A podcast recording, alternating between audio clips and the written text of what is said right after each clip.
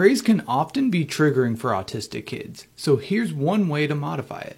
A commenter said he often felt this pressure to like perform.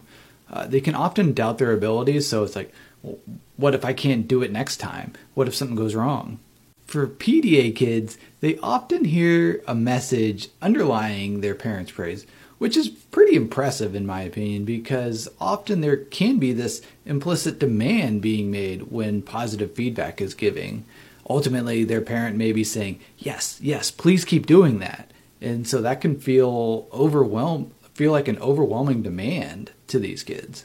So it's especially important to remember to make a descriptive praise rather than a judgmental or an evaluative one.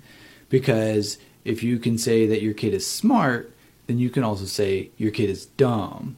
If if you say that their car is cool, then their car, their car can also be not cool or cringe.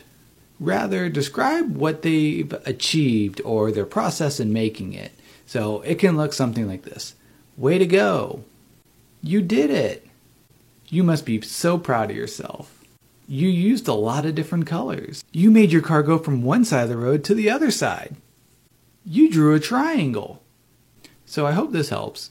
Will it work all the time?